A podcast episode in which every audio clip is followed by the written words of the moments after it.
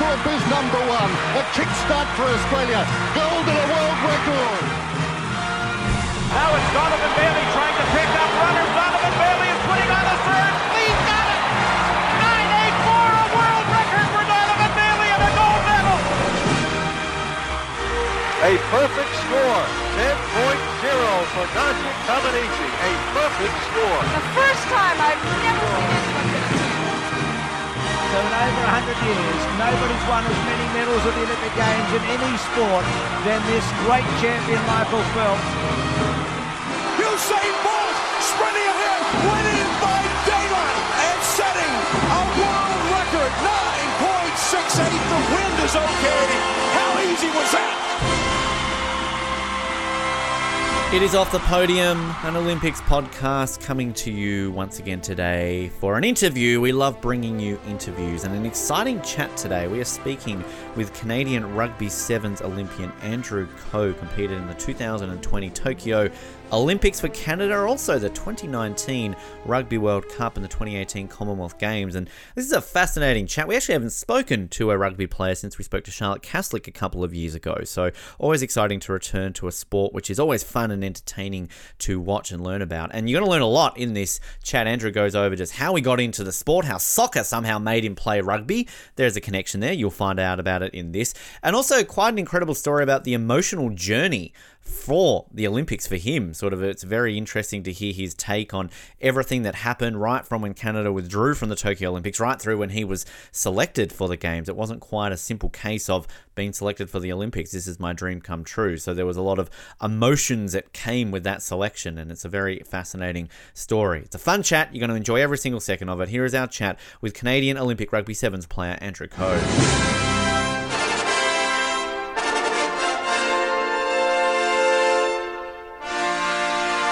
Very excited today on Off The Podium to return to the sport of rugby sevens. We actually haven't had an athlete from the sport in a couple of years. And today, we're not only speaking to our first athlete from rugby sevens in a while, our first ever Canadian athlete from the sport of rugby sevens. He competed as part of the Tokyo Olympic team, Team Canada, also competed at the Commonwealth Games, and also in the Rugby World Cup in 2019. And I'm very excited to learn a little bit more about his journey in the sport in Canada, and everything else in between. It's a pleasure to welcome to Off The Podium, Mr. Andrew Coe. Andrew, first of all, welcome to the show. It's a pleasure to speak with you today.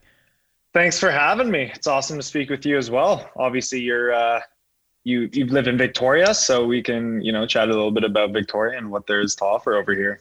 Yeah, I'm repping the Pacific FC jersey today. I was mentioning to you off there. I thought I'd go a little bit more local, sort of with that as well. I mean, you're all based out in the same stadium, right? So kind of you're essentially right there. So I mean, do you actually get to do you train or bump into the Pacific FC guys, or is it kind of all not really around the same area?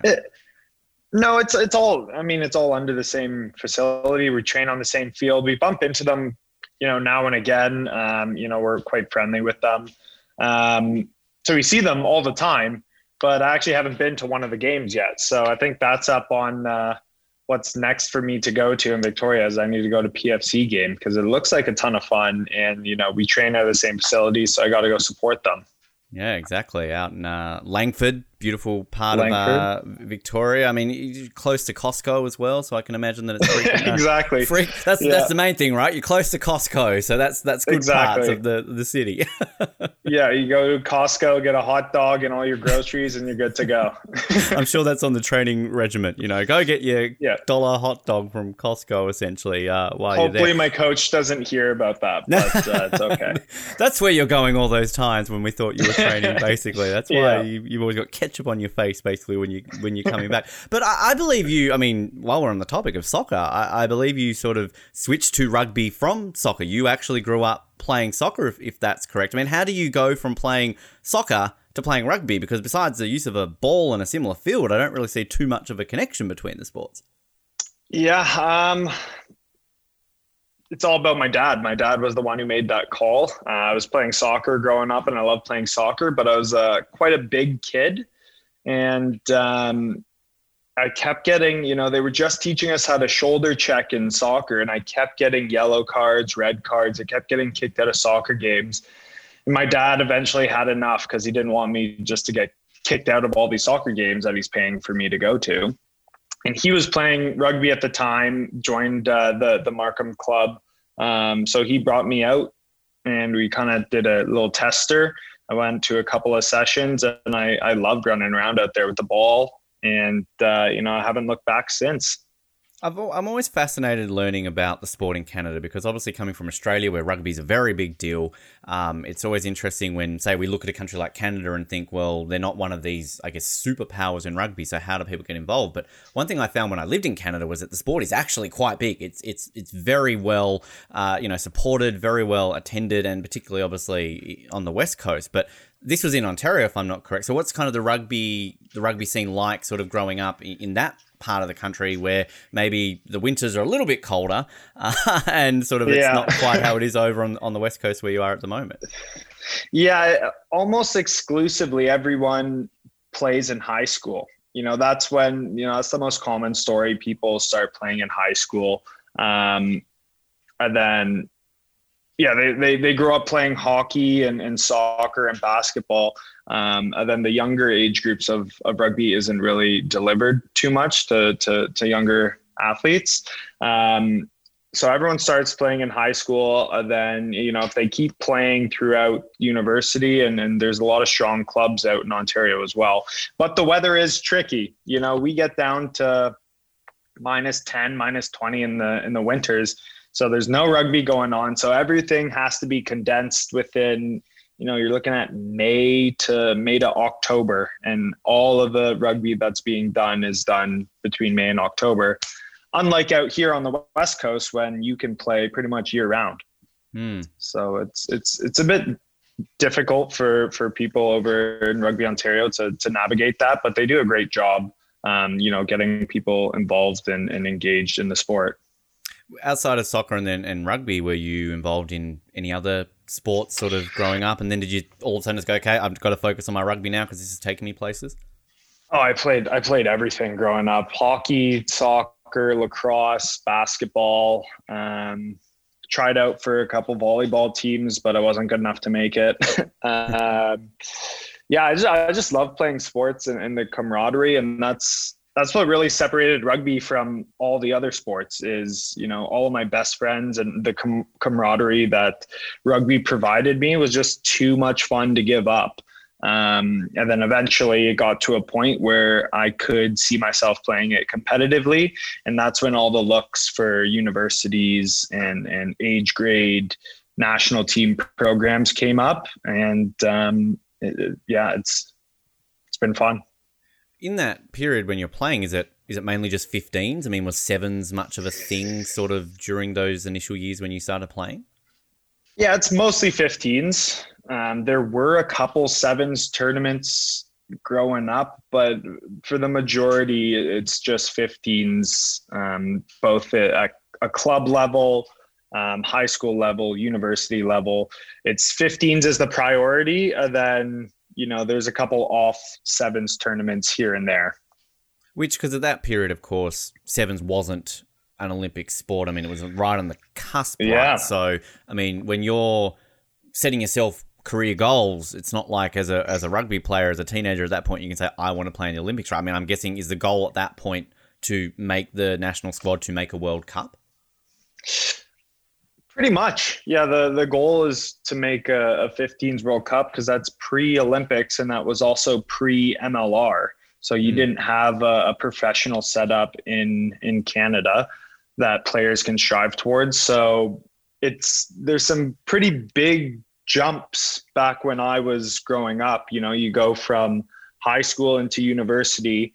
And then you go straight from club level rugby to the national team and in a World Cup and playing against the All Blacks, like the best in the world. And you're playing, you know, James Bay or UBC on the weekend, and then you go and play these top teams. So it wasn't until, you know, thankfully the Olympics, they let sevens come into the Olympics and the MLR now that guys can look at those types of goals, which are steps to, you know, a World Cup or an Olympics. Do you remember when it was announced that sevens was going to be an Olympic sport, and what was that moment like? I mean, was that like, wow, great thing to achieve for? I mean, had you sort of grown up watching the Olympics thinking this would be cool, and now you can potentially achieve this goal of becoming an Olympian? Yeah, I think everyone wants to be an Olympian. At least, you know, most kids playing sports want to be Olympians growing up because, you know, if it's not hockey over here, it's some sort of sporting event. Swimming's massive during Summer Olympics. And I had that goal too, but I never really had that outlet because I didn't play any sports that were in, or I wasn't high enough level to play in sports in the Olympics. Then they let rugby in. And as soon as they let rugby in, it kind of flipped a switch for me that said, okay, you can really do this. You can, if you put your mind to it, you can become an Olympian and you can represent your country on the biggest stage of sport. And right from when they let that, the trial run go in Rio, you know, it's something that I always wanted to do. And does that change sort of the mindset? I mean, do you still then have the goal of a World Cup? Because I mean, I guess the unique thing about rugby is that 15s and 7s, you know, they're vastly different, but at the same time, very, very similar in that you can achieve, and you ultimately, and we'll talk about, achieve both goals. But does the Olympics become more important than achieving the World Cup, or do you weight them equally? You know, I get that question asked a lot, you know, 15s or 7s, but yeah, I don't know. It's a tough answer because, you know, the Olympics is the pinnacle of sport in any sporting event, right? The Olympics is the pinnacle. So if I had to choose going to the Olympics, I feel like it really meant more to me than going to a Rugby World Cup. But that being said, going to a Rugby World Cup is an unbelievable experience as well. And, you know, I do not take that for granted. But yeah, I think you're the first person I've admitted to sevens. The Olympics is better than the World Cup. So exclusive. We like it. We like getting exclusive. But I mean, it is that real uniqueness about it, because I think what sevens has done, though, is it's really grown the sport and made it more accessible to a lot of these countries, going back to my point about sort of the lesser traditional nations that you sort of think about. Because, again, Canada doing so well, you've got all these other nations. I mean, look at Fiji, for example, and kind of the US and all these countries that not necessarily traditional powerhouses in rugby can go to a sevens tournament and win a medal, win it by any chance, whereas realistically, Canada are probably not going to finish top 4, maybe not even top 8 at a Rugby World Cup, are they? So it does open that competitive nature to grow the sport, which maybe, who knows, could expand the 15s game in 10, 20, 30 years' time. Yeah, both the 7s and the 15s are, yes, they're different, but it's still rugby at the end of the day, and the skills are very much interchangeable.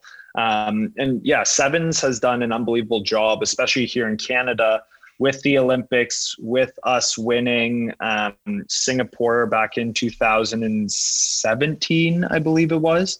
We host a Vancouver Sevens tournament that, you know, is one of the favorite weekends of the year here in Vancouver because so many fans get to go out and enjoy and watch sevens live.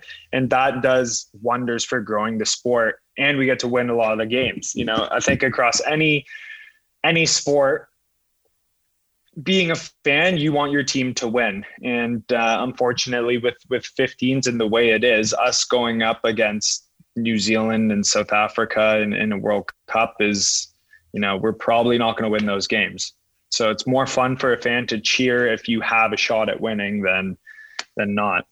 But on the flip side of that, though, getting to play the All Blacks in a World Cup, I mean, that's like making the NBA and you get to play against the Lakers and you're playing against LeBron. I mean, you know, you maybe realistically know you're not going to win, but you're on the biggest stage in your sport against the greatest team that exists in that sport. I mean, that's a pretty special feeling.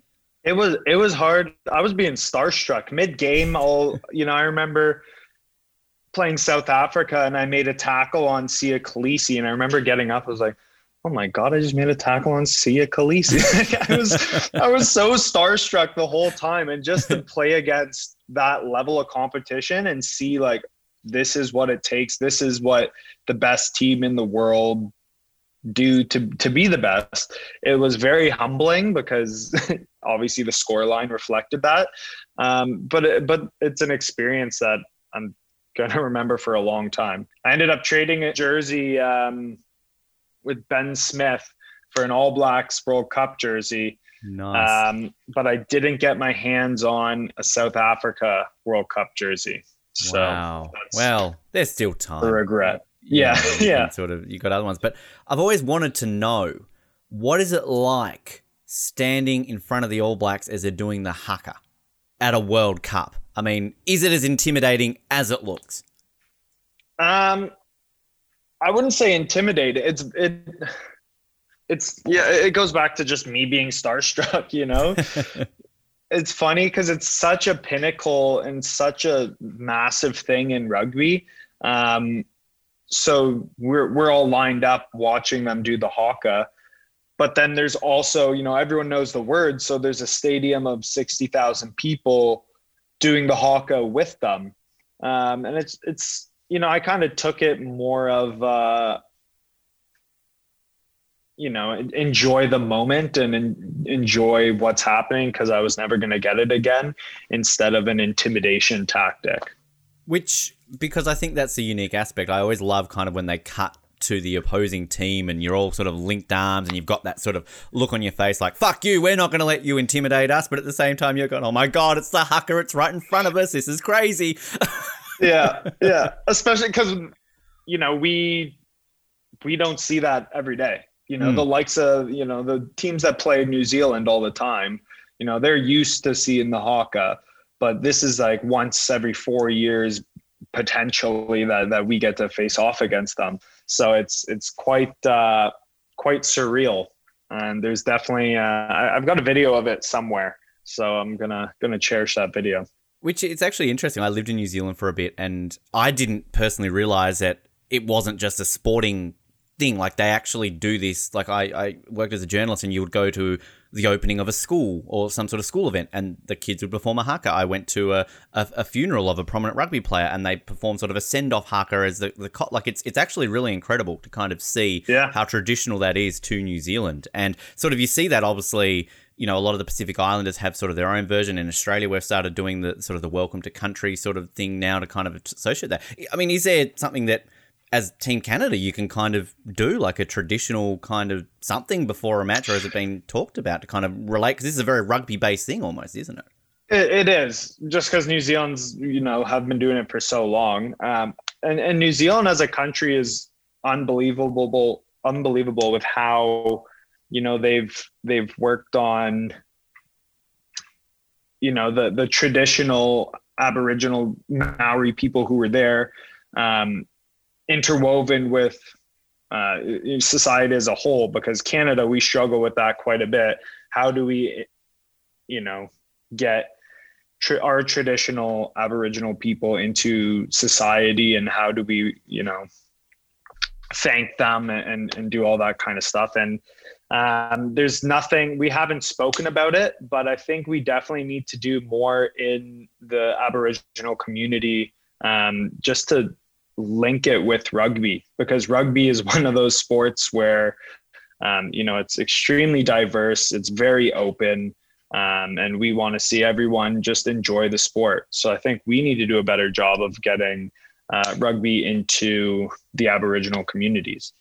Thankfully, we've had Phil Mack, who is Native, and he has done a phenomenal job in starting, you know, Thunder Rugby, which is a Native based rugby program, and a lot of, you know, it gets a lot more Native kids playing rugby. Great. Yeah, I mean it's very, again, sort of in the eye-opening aspect living in New Zealand of just that integration that sort of is just so natural. Exactly. Kind of up there, and it's sort of, we're similar in Australia, kind of how it is in Canada, sort of with some of those issues as well. So it's yeah, it's very fascinating to kind of see how they do that. Just on that topic too, when it comes to nicknames, in Australia, we're a very big country for naming all of our teams, right? Obviously, we have the Wallabies, New Zealand's the All Blacks, South Africa, the Springboks. Does Team Canada have a nickname? Is there something that we can call you at a World Cup or a Rugby Sevens? And if not, can we create something? Because I feel you need to have something. Let's start something. Let's start spitballing ideas. I feel like we can get something going. You know, a lot of Canadians. I feel like the most common one is Canuck. Yeah. You know, you get the Canucks. But yeah, I'm open to anything. Our team motto right now with the Sevens team entering into this new cycle is that we're the bad news bears. You know, bears are Canadian the Grizzlies branding. Right there. The Grizzlies, there we go. Yeah. Go for the Grizzlies straight away. I mean, I don't want to say the Canucks just because that just makes me think of a mediocre hockey team, but you could, you know, go, I mean, Vancouver Grizzlies used to be a thing and you're based sort of out west, so kind of, you know, it kind of all connects there in some weird way, doesn't it? Yeah, I'm into that. Let's start rolling with that. Yeah, All Blacks versus the Grizzlies, the Wallabies versus the Grizzlies. I mean, straight away that sounds intimidating. Like if I'm picturing two animals in a cage fighting and I've got a wallaby versus a grizzly, that wallaby stands no fucking chance. So, you know, straight away you've got the advantage right there. Exactly. It's going to get its ass kicked, essentially. You know, have you ever been up to the top of Grouse Mountain? I have not. That was one place I didn't get to go to, sadly. Well, they have a grizzly that lives on the top of Grouse Mountain that everyone goes and sees. I'm thinking whenever we play a game, we can bring the grizzly down and show him off on the field. Yeah, you don't need a haka. You just got a freaking grizzly bear. Like New Zealand, we got a grizzly beside us. Haka, and you're just like, okay, we see your haka. There's our bear. Stare it down, all right? I like it. I'll pitch that to the big wigs up top and see if they like it too. Good. I like that. That's how it works. In terms of positions, when sort of do you play sort of same positions when it comes to 15s and 7s? Do you sort of alternate? I mean, kind of like how does that work for you? Honestly, I just go where people tell me to go. That's the best way to do it. Yeah, exactly. Whatever gets me on the field, I'll play in the front row if it gets me on the field. I don't think I'll do very well, but you know, I'll give it the good old college try. But for the most part, I'm a winger, fullback in 15s, and I'm either a 10 center in 7s. So and both is it a preference? Like, is that just kind of where that's kind of where you've trained most of your time, or that's where you've been positioned, or is that you sort of pretty much that's where, you know, where my skill set best aligns with the skill set of, you know, what's needed in that position. So I feel like that's best suited for me.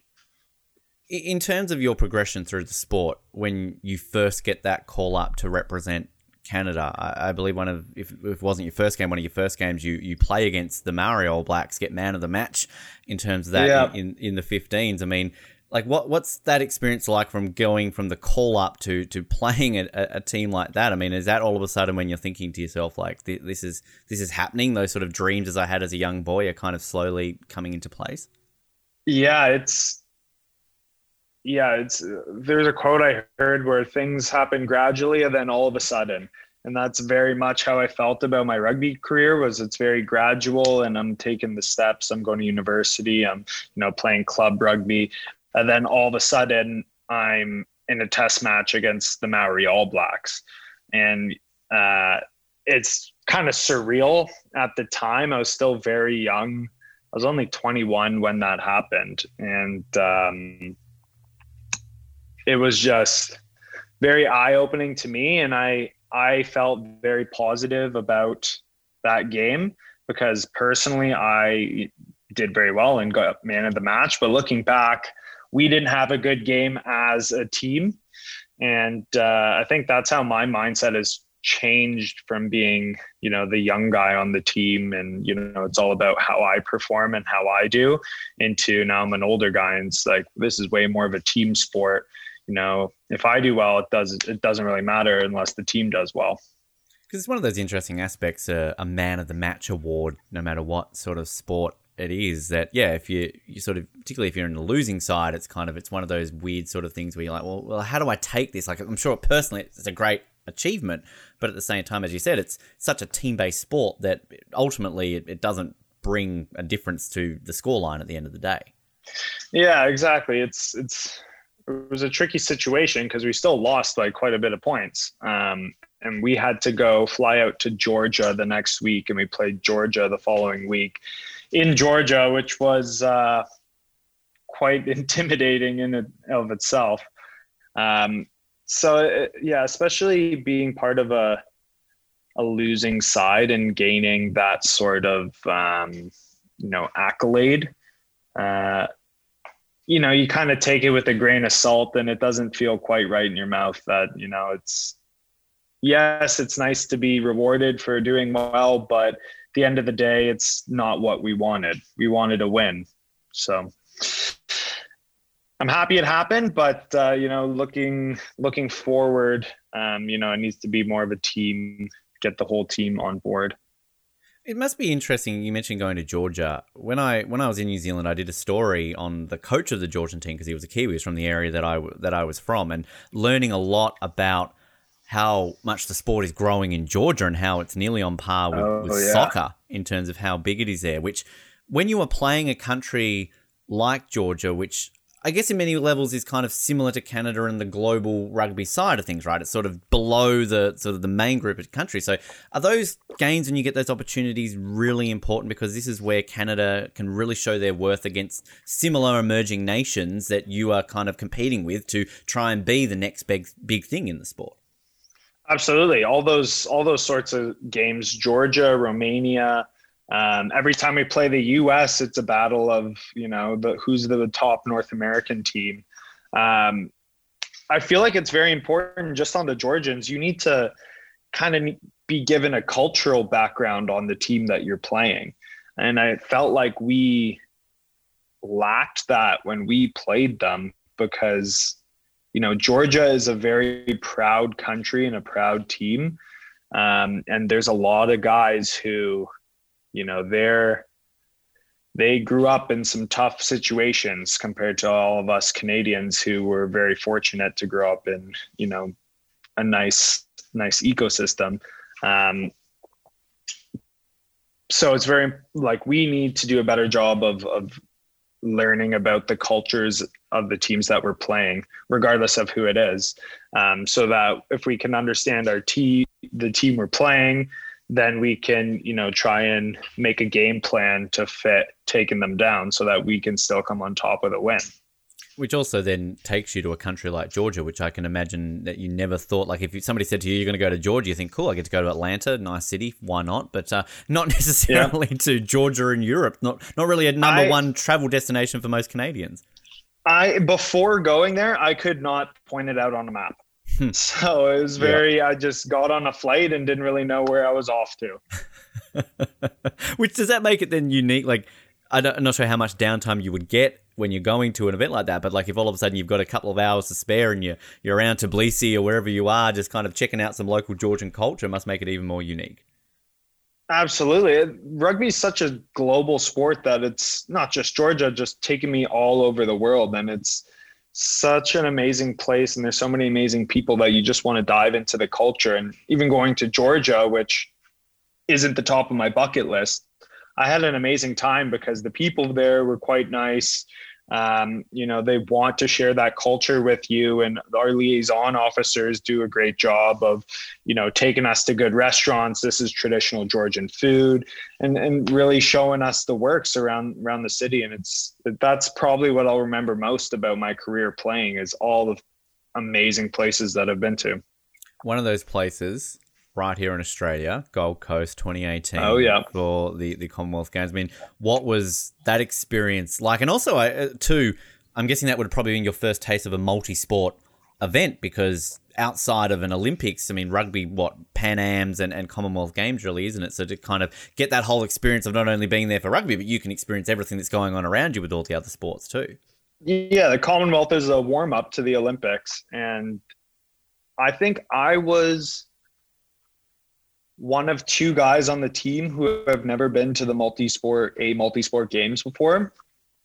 And it really, it humbles you quite a bit because you're with all these other amazing athletes and everyone is so focused on their own sort of experience and their own games and their own matches that they have to play. That it's unique to see, and it's tough to get out of your head while you're there because you're so focused on your own performance, but you really need to make the most out of your times there.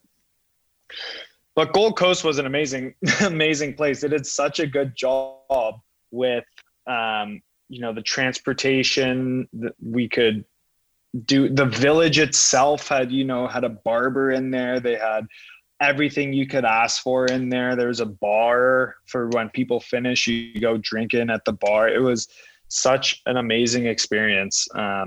It really makes me, you know, want to do all the games. I haven't been to a Pan Am game yet. I really want to go to another Olympics. I want to go to the next Commonwealth Games. It really drives that love for those big sporting events. And it's a nice little stadium out there at Robina as well too, which is you know, sort of one of their little, I mean, it was really interesting. I remember when Gold Coast got the Commonwealth Games, because the last time we had in Australia, it was in Melbourne, you know, obviously our second biggest city. You've got the MCG, 100,000 people, and kind of it was almost, I think they said it was a bigger event in the city than the 1956 Olympics in terms of competitors and everything along those lines. But then the Gold Coast gets it, and it's sort of, that isn't, I guess, what you would look at the cities of Australia and think that would be a choice for a Commonwealth Games. But it was beautifully held, and the whole area was just so enamored by having the Commonwealth Games, and it was such a unique atmosphere, because you're in this beautiful part of the country too. I mean, you've got the beach literally everywhere you look. I mean, and I know, having lived in Canada, golden sand isn't something that exactly exists too much in Canada. No, it's all rocks out here. It's all it's very weird beaches. Sand. It's like, let's go to the beach. Like, that's not a beach. It's a bunch of rocks in the water. Like, that. What are you talking about?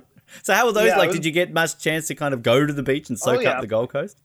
Absolutely. We head down to Surfers Paradise, and we go down the strip there, and it's beautiful, and it's nice to see the entire city bought into the Commonwealth Games. You know, everywhere we go, there's some sort of flyer about something, or there's stuff's on TVs in the bars, and it really bought in. The entire city bought in.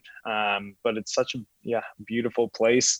You know, we came from, it was held in April, so we just had 8 months of winter. Yeah. And then we go there, and we're just thrilled that it's not 0 degrees out. Yep.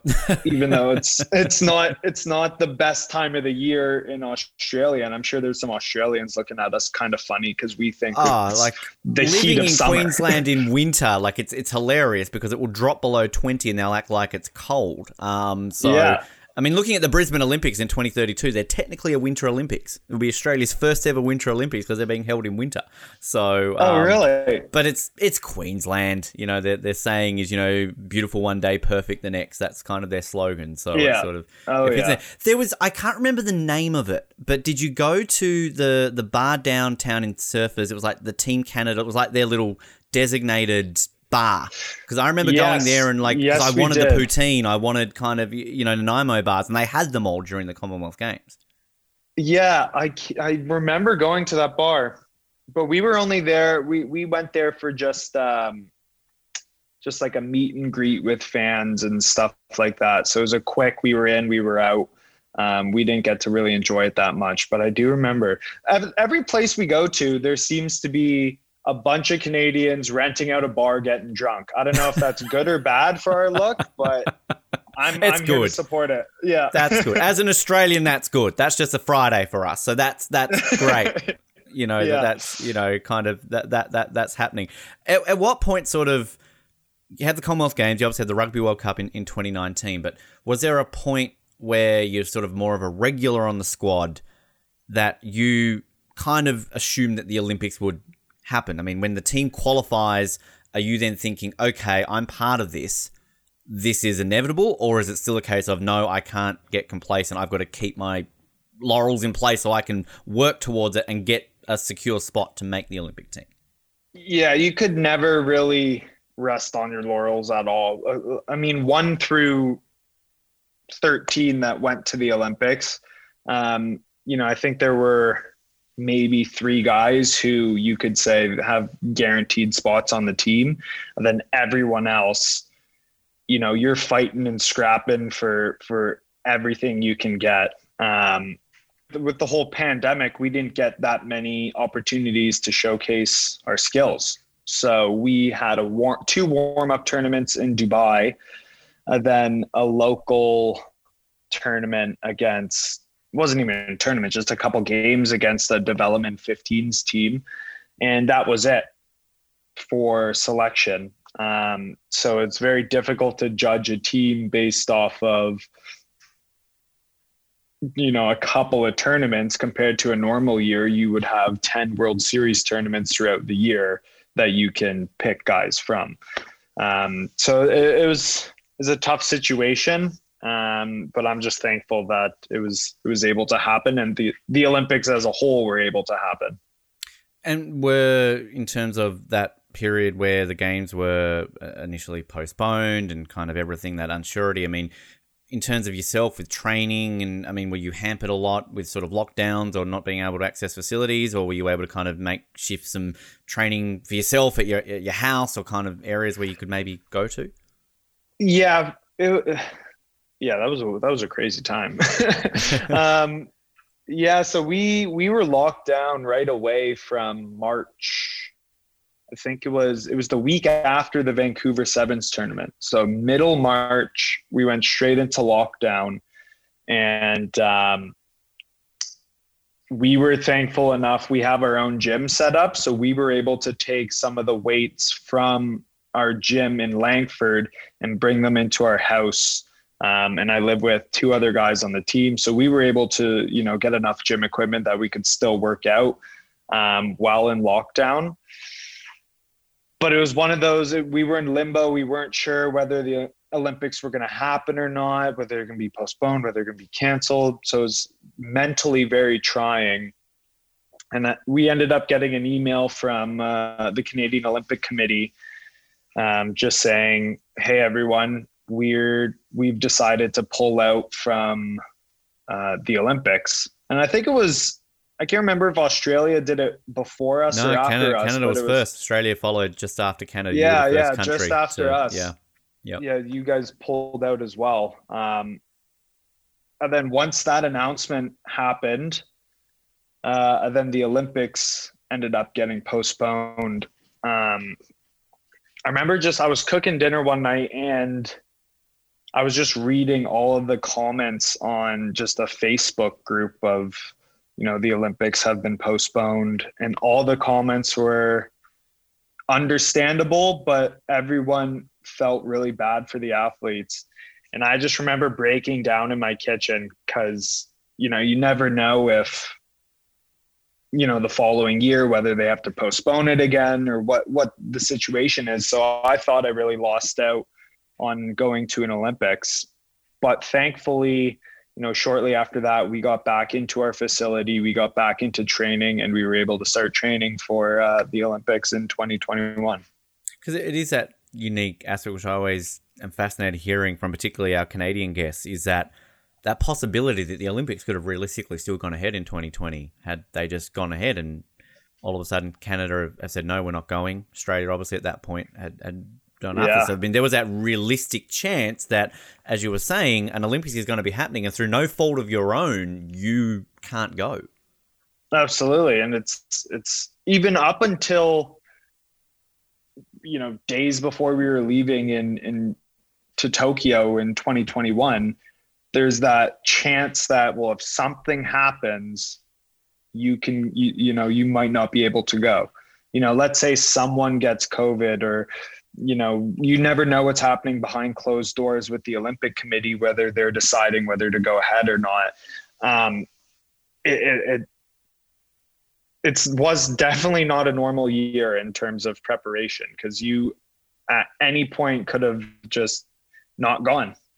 Yeah, which is crazy. Even it is crazy. Even there was, you know, even when you got there, everyone was very hyper diligent with rules and regulations, because, you know, for us, we flew in, played our games, and flew out right away. But some people were weeks in advance before they performed their sport. And, you know, if they got COVID a week out from their sport, they were screwed for not getting able to play. So there was always that fear that if something happens, they won't be able to play. Which is really fascinating, actually, you mentioned that, because the sevens program at the Olympics is very quick. It's played over a couple of days. And the men's tournament was right at the beginning. So, as you were saying, you're literally in and out. So, while at the Commonwealth Games, obviously different circumstances in the world, but you can kind of play your tournament in the lead up afterwards and soak in going to a bar, going to the beach, things like that. Here, it's almost like you're just kind of being ferried in, right, sleep here, throw a ball here, get back on the plane, piss off. So can you really even soak in what it is like to be in an Olympics at that point, or was it just so weird that you couldn't really take that aspect in? Well, I'm going to have to go to the next one to figure it out, to compare it, right? Perfect, yeah. But, yeah, it was so... We were originally supposed to show up in Japan 2 weeks before the tournament so that we can get acclimatized and get used to the Japan humidity. But because of COVID, we decided that we're going to fly in 3 days before we play. So we're there 3 days before. We played over 3 days, and then we flew out the day after. So we were only in Japan for a week. And I knew going in, and my parents kept telling me, you know, go take photos, enjoy the experience, like get as much out of it as you can. And I was able to do that in our, you know, 6 days that we were there, but it still doesn't compare to, you know, what a normal Olympics will feel like. So I'm definitely going to have to go to the next one to figure it out. Perfect excuse, right? To kind of, to do that. Just quickly, when you officially knew, I mean, obviously we're just talking a little bit there about how there was still unsurety on that, but when you were announced, you knew you were in that squad and you were going to Tokyo. Does that hit you at that moment that you're an Olympian? Does it, when you line up on that first game and you get your uniform, kind of like at what point does all of a sudden you go, shit, I'm an Olympian? Well, I was in a bit of a unique situation. So the team got announced, and there were 13 of us, but I was the 13th man. Wow. And at the time when that announcement happened, I was under the, I assumed that the 13th man didn't get to play. So I knew I was flying to Japan, but I thought that there was no chance I would be able to play unless, you know, God forbid, somebody got injured before the tournament. So I originally thought that I wasn't going to be able to play and I wasn't going to be an Olympian. So that was quite difficult for me to take. And that was a pretty dark time. And thankfully, you know, my friends and my family were there to support me with that. And then over the next couple weeks, rules started changing that, okay, now if you're 13th man and someone goes down in the tournament, I was able to play. And that gave me, you know, a little bit more positive headspace. And then it turned into, okay, if it's just a squad of 13 and 12 get picked for each game. And that still like gave me more positive mindset, but I still couldn't get on the field. Like, I don't know whether I would get on the field or not. So it wasn't until I got on the field against New Zealand where I figured out, or it was Japan, sorry, that I knew that I was an Olympian, and all the emotions sort of hit me that night after that Japan game. And, you know, things worked out where I was able to play. And then that's when I sort of broke down that, you know, I did something very special. It's unique to go through those emotions because, as you're saying, I mean, there was every realistic chance that you're just there and you're there to play. You know, it's all well and good to be wearing the uniform and being in an Olympic Games, but at the end of the day, if you're not competing, that's not what you're there for. So that's a pretty incredible story to think that, you know, you went through those roller coasters of sort of achieving the dream, but not really. And then all of a sudden getting it sort of all ticked off in that game. Yeah. And the worst part of it was even when, you know, I was 13th man, you know, my only hope of getting onto the field was if one of my teammates gets injured and it takes away from their dream. So it was a weird mindset to be at where, you know, I have to keep training, keep trying to, you know, be at the top of my game, knowing that I'm only going to get on if somebody else gets injured. So it was very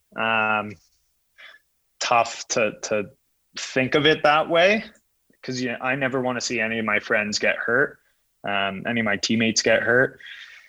But thankfully, everything worked out for itself. So that moment then, I mean, just quickly back to the World Cup in 2019, you score a try against Italy.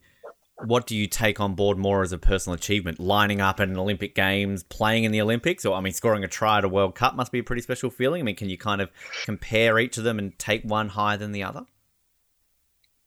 I don't know. They're both very special to me. You know, the try that I scored against Italy was, in that moment, I felt on top of the world, and thought that, you know, I've done it. I've accomplished everything I've wanted to accomplish, until I went to the Olympics and got onto the field then. And then I said to myself, all right, you've done it. You've done what you've always wanted to do. So it's kind of, I don't know, it's incremental.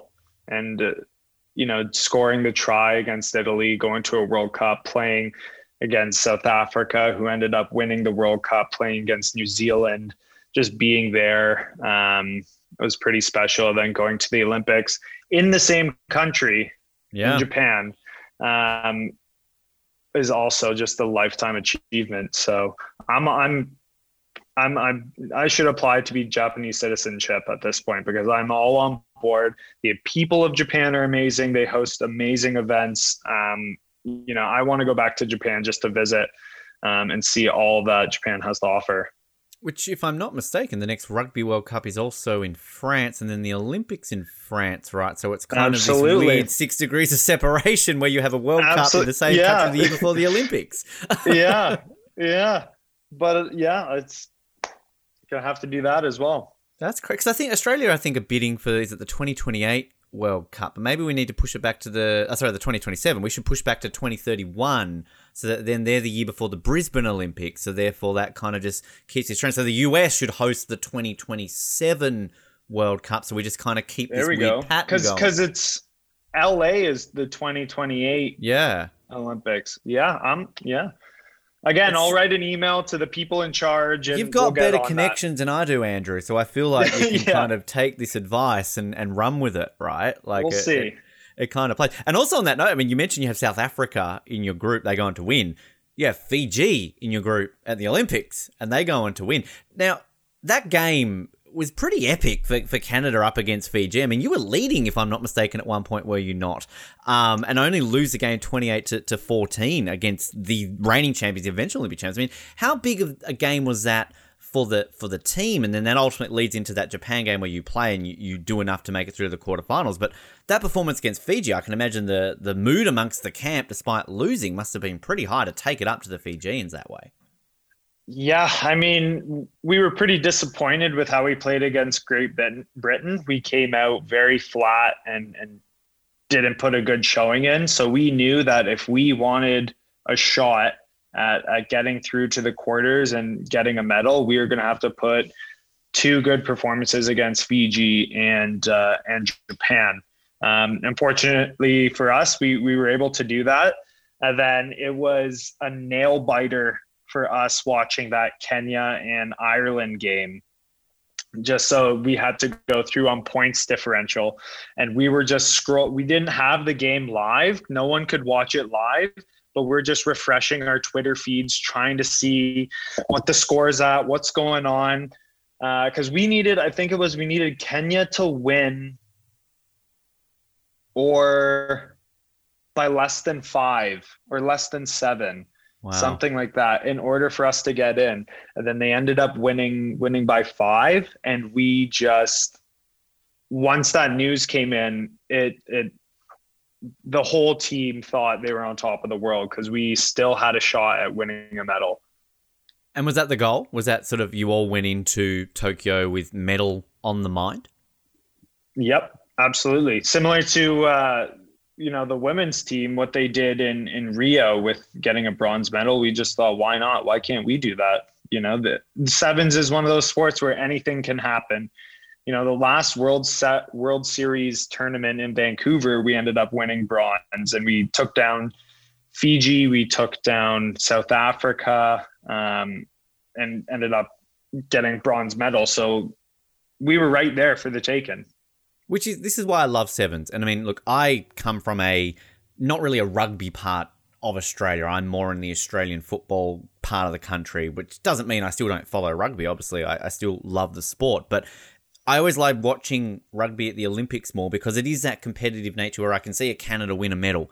I can see Fiji. I can see these nations. Whereas, again, as I said before, realistically, I'm not going to see Canada go on to a Rugby World Cup final. It's not really going to happen. So it is that excitement I feel that sevens brings of that competitive nature, so that an Olympics is a little bit more open.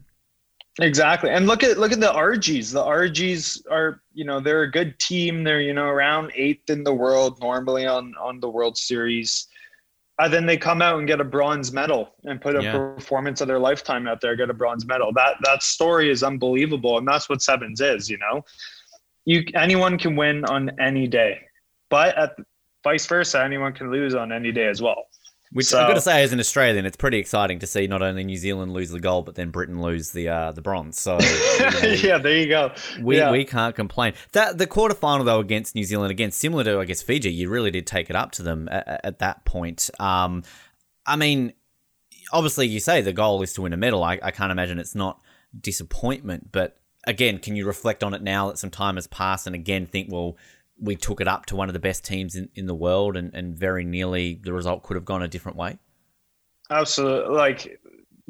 I'm so proud of everyone just for the 8 months previous to the Olympics, leading up and then ending up going to the Olympics and taking it to Fiji, taking it to New Zealand. I'm so proud of every one of those guys who put in a lot of years to get to that point. So we all need to be damn proud of what we did out there.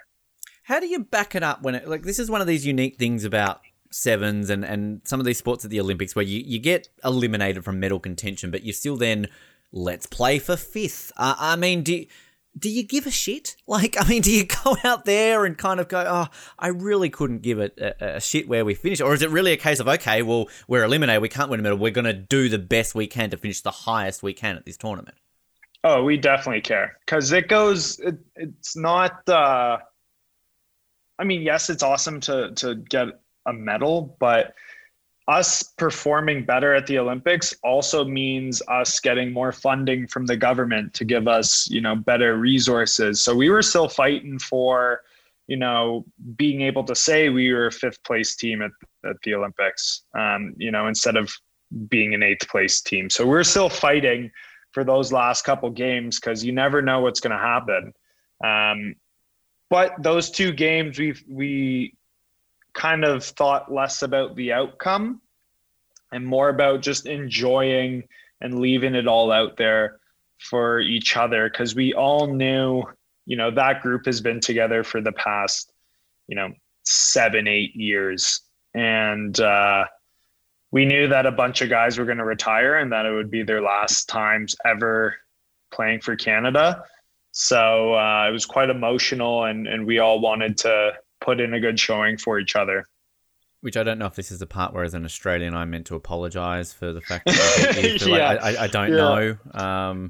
Do I need to, Andrew? I can if you want me to. No, that's all right. You know, couldn't have asked for more. Which I mean, we got revenge. The girls beat the US for fifth, so I guess kind of you're welcome on that side of things. Yeah, thanks. That'll do well. Yeah, that kind of works. It's even now. Yeah, as long as the Americans or the Kiwis. We have we have Australia in our pool in Dubai in a couple months. So right, you know, if you want to talk to them, say, you know, maybe take it easy, make sure that we get we get through to the corners. That'll be good.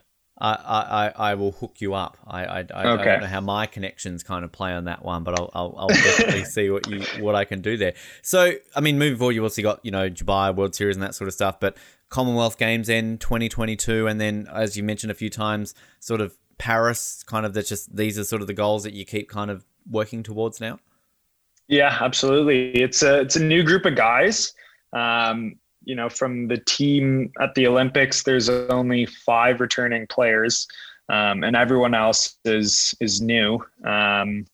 So it'll be good. It'll be definitely a learning curve for a lot of people, going from playing club rugby straight into, all right, now we're in Dubai playing in front of a ton of fans. But this year there's 12 tournaments. There's the 10 World Series tournaments, and there's Commonwealth Games. And then I believe there's also the World Cup of Sevens down in South Africa next September, I want to say. So there's a ton of rugby to be played, and all these young guys are just itching to get out there and you know, put a good showing forward so that we can, you know, do a bit better than we did at the Olympics in Paris. And with how the scene is now, do you still keep an eye on the 2023 World Cup, or is it sort of you mainly focus on the sevens? I mean, is it possible to kind of be able to focus on both, or does it come to a point where you can kind of only really choose one over the other? Well, unfortunately, Canada lost to Chile a couple weeks ago in World Cup qualifications. So Canada won't be at the 2023 World Cup in France. Wow. Yeah. I didn't know that. That's got to be one of the first times in a while. I feel Canada's always this is the first time they've ever not been to a World Cup. Wow. And to Chile. I didn't even realize Chile played rugby. No offense to our Chileans. I know, but yeah. Wow. Okay.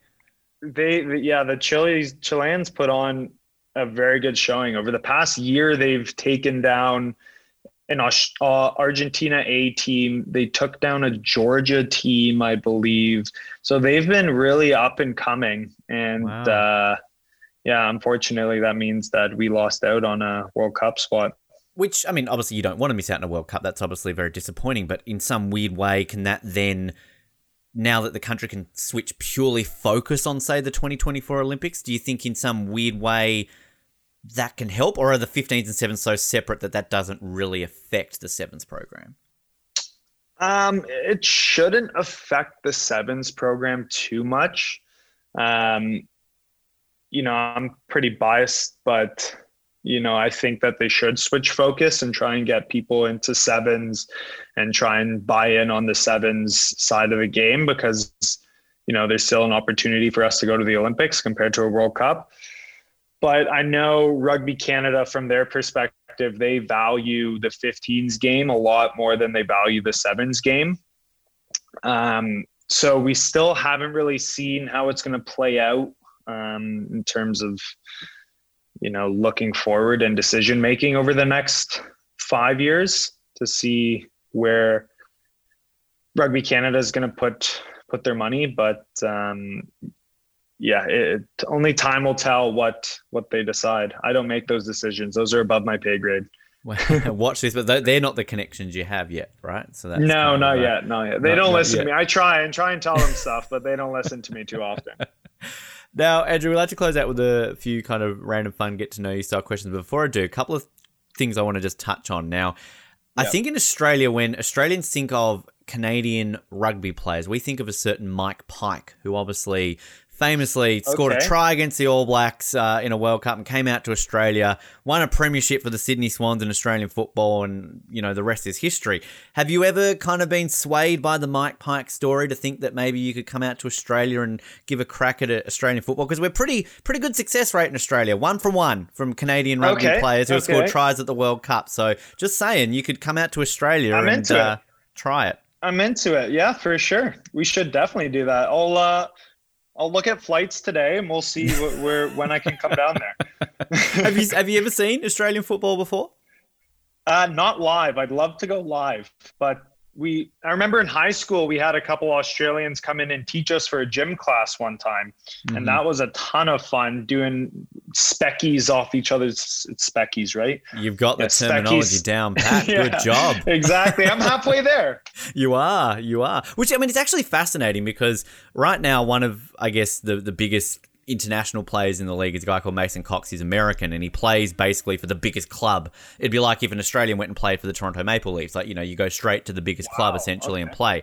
And he got a lot of press over the last few years. He had a very famous game, put the team into like the championship game a couple of years ago, but he's never won a premiership. He's never won the ultimate goal, whereas Mike Pike did. I mean, I famously remember in 2012, Sydney win the grand final, and same colours as a Canadian flag, red and white, so it's perfect, draped around his shoulders. So I feel Australians need to get on board more with the fact that I believe he was the first ever international player to win a premiership, a Canadian. So it's a good strike rate, and bugger Mason and the Americans. We've got to one up them. So, and I'm just saying that the team behind me there, Carlton, come play for us. We need some good players. So all right, I'm in. You talk to the coach over there. But that just goes to show, you know, another Canadian doing something better than an American. Yeah, so, exactly. That's what we want. We want to hear, right? That's all we want to keep hearing. That another thing too, I read that whenever you travel somewhere, you have to go to a Starbucks and take a photo.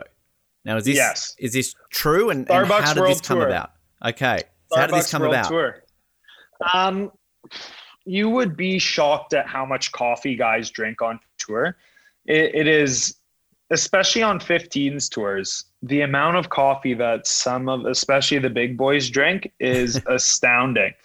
And I kind of figured, you know, without really thinking about it too much, I've gone to a Starbucks almost everywhere that I go. And then a couple of years ago, I kind of realized, like, I always go to a Starbucks. So we, Phil, my roommate, is actually going around, and there's this Starbucks traveler mugs. Yep. And he's trying to get one of those traveler mugs from everywhere that he goes. He's got a couple places right now. So he's going to collect his Starbucks stars and spend those to get a traveler mug. and yours is just the photo, so you don't go out of your way to get Mine's just the photo. Mine's just the photo. Yeah. So how many do you tick them off? Like, have you got a list of how many you've been to now? I don't have a list, but I think, you know, Georgia, I'm not entirely sure whether they have Starbucks in Georgia, but I definitely didn't go to one in Georgia. But almost everywhere else I've been to a Starbucks, I think. So you did the surfers. You did the I'm guessing you did the Gold Coast. Yep. And do you count then like there's a few in Victoria. So like, I mean, do you go to Langford? Do you then go out to, you know, like Mayfair and kind of just like tick off the local ones while you're there? Yeah, we can. I do. I'm a regular at this spot, Baron Joey, actually owned by an Australian guy here in Victoria. Right. So I'm a regular there, so I don't want to cheat on him. Okay, fair enough. Go to a Starbucks. But, yeah, I'm a big coffee guy, so I'm going to make a list. We were down in Seattle playing the U.S., two and a half years ago, and the one thing I wanted to do was I had to go to the original Starbucks. The original one? Yep. The original one. And then we ended up doing it, and I took more than enough photos for a lifetime down there. Did you have to line up? There's always a line around the block, isn't there, to kind of get in there? Yeah. It was like a reserve one. Yeah, it was. I remember they come up to you, don't they? Because they're like, "Are you here for coffee or merchandise?" Like, I swear they like ask you, and I remember going, "Can I not have both? Like, or do I have to choose? Do I have to like buy a coffee then reline up to buy a mug?" I remember going in there, and I kind of wanted like a special one, like a original like. So I asked them, hey, do you have any special ones, or is this the regular Starbucks menu? And they said, no, it's the original Starbucks menu. I was like, okay, that's not that special. It's not that great. It's funny, actually, when the US is interesting when it comes to these first. I remember being in Salt Lake City, and the world's first KFC is in Salt Lake. It's not even in freaking Kentucky? You would think, but the first ever KFC is actually in Salt Lake City. So...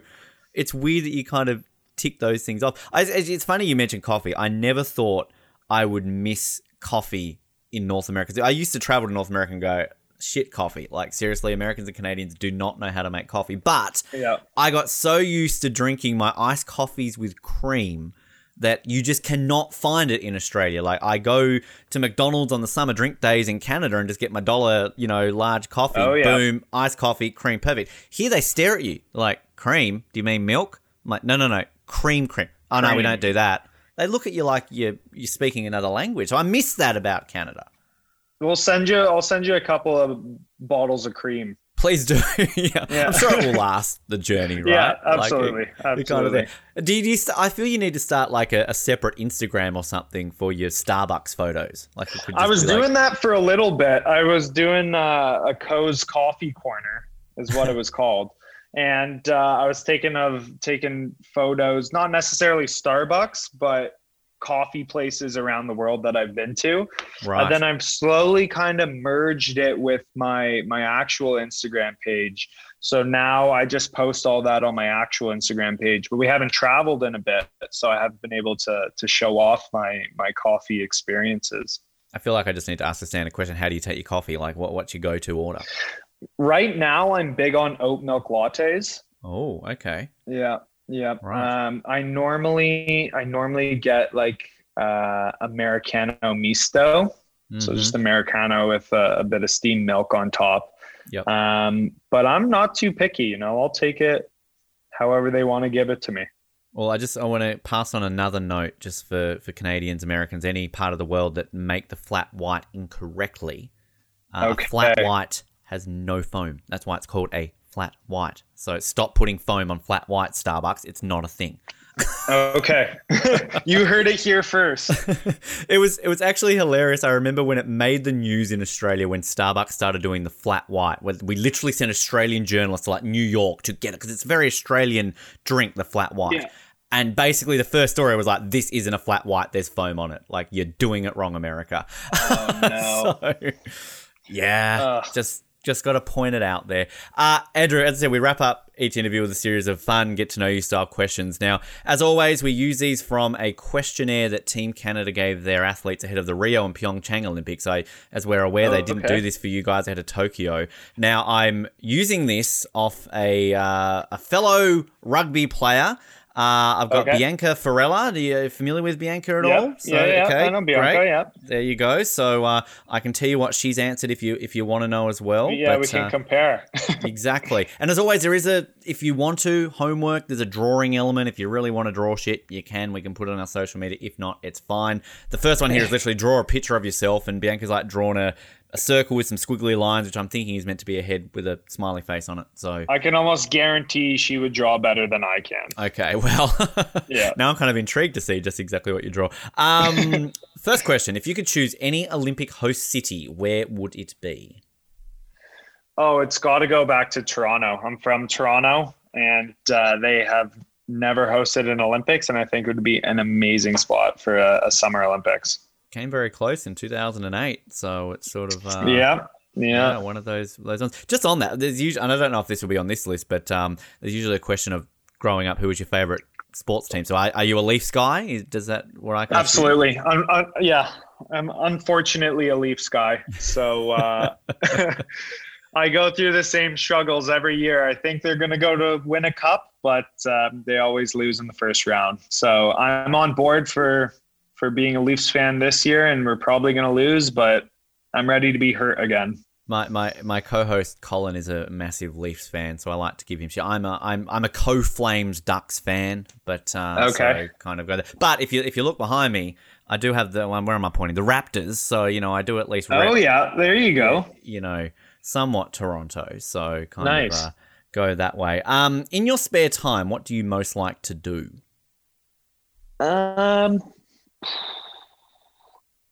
Big Netflix person. I love watching almost any show. Netflix, Crave, HBO. If anyone has any show recommendations, do you have any show recommendations? I'm here. I'm all ears.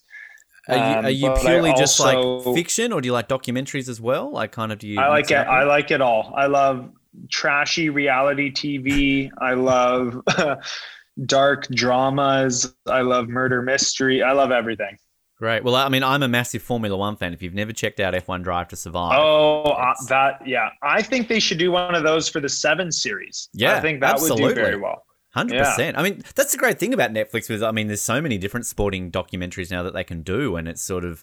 For sure. I agree. I think that would be fantastic. And I've seen F1 is growing in North America because of Drive to Survive. So why not do this for a sport like rugby, which has already got probably more of an impact in the continent and grow? I'll add it to the list of people I need to email. Please, you're going to be very busy after this interview, I feel like. I am. A lot of emails to send. Yeah, I didn't think you were expecting this from doing this chat, basically. No. The weirdest instruction a coach ever gave you was? Oh, man. Try not to sewer any of my coaches here. Well, they know you go to Costco, so, you've started. Yeah.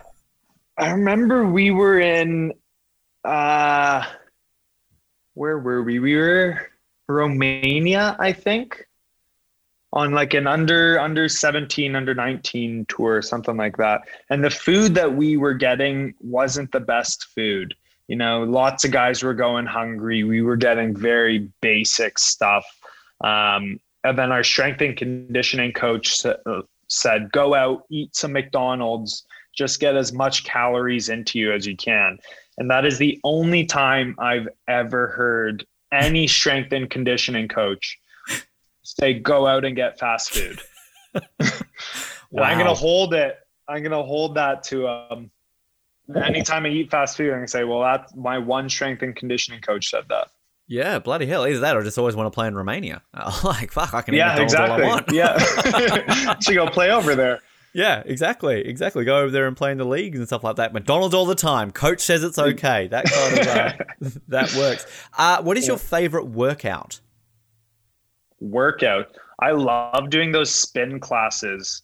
The ride spin classes, because there's just music blasting. It's very dark in there. No, you can't really see anyone, so it's only you who you're kind of racing against, and it's very dancey in there. It's like a club, but you're on a bike. Yeah. Well, more of them should exist, right? Bikes and clubs, that's exactly a thing. Add it to the list. Homework. Do some research. Add it to the list. There we go. It's a long list. Make the Langford nightlife a thing, right? Exactly. Going out that way and going to bike nightclubs. That kind of that works. If you could have lunch with any one person, who would it be? Lunch with any one person. Well, it's got to be the most famous person right now, Dwayne "The Rock" Johnson. Because I want to see how much he eats, because I'm sure that guy could take down a lot of food. Yep. And two, I want to talk to him about all the bad movies that he's made. Yeah, that's a long conversation. How is he picking these movies? It's a numbers game. He just sprays out movies and hopes one of them hits. Yeah, it's kind of works that way. And I guess with his heritage, get him into rugby. I know he played American football, but he's got Samoan heritage. So I'm sure there's got to be some rugby somewhere in his family. I'm sure there is. I remember in Vancouver a couple of years ago, we usually have a famous guest show up, and Jason Momoa was our famous guest, nice. And he had his All Blacks jersey on. He was so pumped just to be there and watch rugby. It looked like he had the time of his life. So I'm sure Dwayne "The Rock" Johnson, if you're listening, we'd love to have you. Vancouver Sevens in March. We'd love you to be there. We actually always, funnily enough, you mentioned Jason Momoa. We always give a shout out to Jason Momoa on the show. We had a guest who just randomly midway through an answer was just like, hey, special shout out to Jason Momoa. So as always, hello, Jason Momoa, if you're listening. We'll add The Rock to that list. The Rock and Jason Momoa. Just big That's time funny listeners. That I brought him up without you telling me that. Exactly. Look, I don't want to give all our secrets away, Andrew. Come on, got to keep some things mysterious. And just Bianca answered Channing Tatum. So the next question, the next sort of thing here is draw a picture of a Canadian animal, and she's again drawn a very. I'm guessing that's a moose. I'm hoping it's a moose. Maybe we can clarify that. Your favorite sandwich is? Oh my goodness! We used to go. There was a tournament down in Vina del Mar in Chile, and we would stay at this hotel. And they had the best club sandwiches I have ever had in my life. Nice. Unbelievable club sandwich. So that has to be top of the list. Anytime I'm down there, for whatever reason, I'm down in Chile, I have to go and get a club sandwich from there. And that's why they ended up knocking you guys out of the Rugby World Cup. Good sandwiches. Yep. More club sandwiches in 15s will lead to better results. There's your, again, put it on the list. Put it up to the high. Put it on the list. Keep going up there. We're going to solve world hunger by the end of this. Jeez, I know. The UN should be listening to this, I feel. They really should. This is going well. If you could have any superpower, what would it be? Oof. I would like to teleport. Mm-hmm. That'd be cool. Because then I can just teleport down to Chile and get that club sandwich. Come right back and be home for home for lunch to eat it. Exactly. At home. Bianca also answered teleportation, so it's a nice rugby mindset. The best candy in the world is. Best candy would be, it's, getting around Halloween. So the Pillsbury sugar cookies are probably top of my list right now. But also there's this Canadian brand called OMGs. Mm-hmm. And they are like a toffee chocolate score graham cracker little crumble thing. And they're very good. I always regret asking these questions because it just makes me hungry. So it's like, why do I answer these? Now, we already asked this one, the favourite sports team. I'll say that Bianca says the Montreal Canadiens. So hello, okay. Rivalry. Just on that, though, just on the rugby side of things, do you follow, outside of the international things, like do you pay attention to, say, Super Rugby sort of in the Southern Hemisphere or kind of anything along those lines and go for teams in any of those competitions? I try and follow all the Canadian guys. So if there's a Canadian guy playing somewhere, I'll follow them. So in Super Rugby, Arjon was with the Chiefs for a while. So, I tried to follow the Chiefs for a little bit. There's two Canadians. Arjon now plays for Cast in France. So does a buddy of mine, Matt Tierney. So I try and follow them a little bit. But for the most part, it's mostly where Canadians go to play. I've got a good friend co-hosting one of my other shows. He's he lives in Waikato, so he's a Chiefs man. But I lived in McCargill, so kind of we were Highlanders territory. So it's weird as an Australian that I go for a New Zealand team, but coming from the part of Australia that I'm from, we don't really have a team that I can go for. So I'm like, I lived in an area, Highlanders could go to the games. So there you go. Yeah. Why not jump on board with it? Do you actually, do you ever pay attention to like rugby league? Is that a thing that you even acknowledge? Like, do you look at something like the NRL or what they sort of have, the Super League in the UK, or is it just completely foreign? Not really. Like I see all the highlights on my Instagram. I see like what's going on, but in terms of following it, I couldn't tell you who's won the last couple. Not particularly now. Get on board the Sharks just in the NRL. Okay, I'm a big Sharks fan now. Yeah, up the Sharks. Go Sharks, up the Sharks. If you could live anywhere in the world, where would it be? Oof. That is a tough question. I would like to say, oh man, I don't know. Italy seems nice. I've never been to Italy in my life, but It seems like a beautiful place with lots of culture, very good food, good coffee, relaxed, good coffee. There we go. Yeah. Let's go with that. Sure. Bianca says New Zealand. I don't know if I should be impressed or offended. I always like this question because it can go any different direction. When I was little, what was one thing I always thought? One thing I always thought. Oh, geez. I was a pretty wild child. I'm looking for some wild answers now. That excites me even more. I don't know. I feel like when I was younger, there wasn't a lot of thinking being done. It was more acting. Well, there's the answer. I didn't think. I just did. Yeah, exactly. I would run my head into things, which probably explains a lot. That's why you were getting yellow and red cards and going to rugby. You just wanted to hit people and run into things. Yes, I'd run my head into all. I used to just run my head into my mom all the time, and she would hate it. Rightfully so, but I would just always do that. Wow. They might do a head scan of you one point and look at this. Oh, your concussion, not from your rugby days. It's from headbutting my mum all the time. Like, yeah, exactly. You know, where did that come from, basically? That's where the whole rugby started. Now, the final one here, again, this is one that you've already got or you don't. Like, I feel this is kind of one way or the other. What is your favorite joke to tell? The one I usually go to, my go-to is...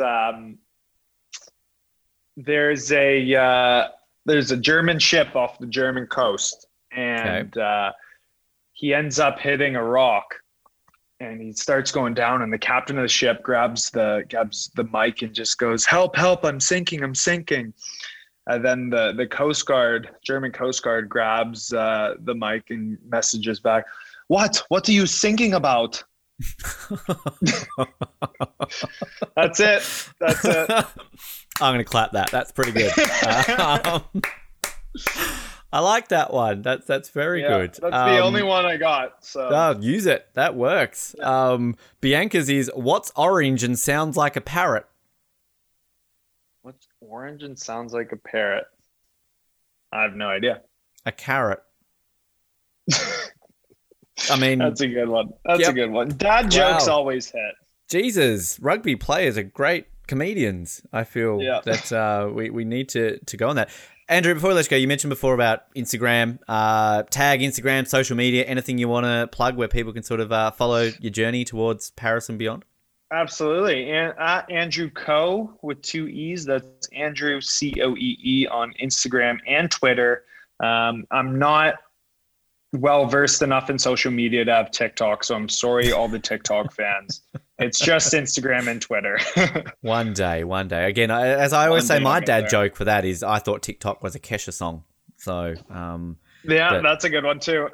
That's all I know it from. Andrew, seriously, it's been a lot of fun learning about your career, the sport in Canada, everything else in between. I'm sorry I've given you so much homework, but at least we can get some Starbucks love out there and, teach them more about flat whites and how to make sponsorship. Yeah, hell yeah. I would never say no to, Mr. Schultz and giving us a couple of $1,000,000. That would be handy right about now, right? Absolutely.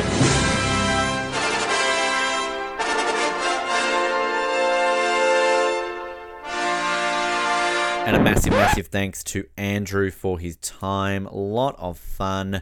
Always like to give people homework on this show, apparently. So there you go. And glad we got the Jason Momoa shout-out done already. Might have to add The Rock to that, apparently. So we're going to end up saying hello to a lot of these people moving forward, I think. But big thanks to Andrew for his time. Got some more great interviews coming your way, of course, here and Off the Podium, obviously. Not quite as frequent as we had before the Beijing Games, but we are still pumping out the content to keep you entertained. Best way to stay tuned to all of these chats is by hitting us up on social media. Search for Off the Podium, Instagram, Twitter, and Facebook, and subscribe to the show where all good podcasts are available. Simply search for Off the Podium, and while you're there, hit the subscribe button, review us, leave us some feedback, everything else in between. We'd love to hear what you're thinking of the show. Once again, thanks to Andrew, thanks to you for listening. Another shout out to Jason Momoa and The Rock, because why not?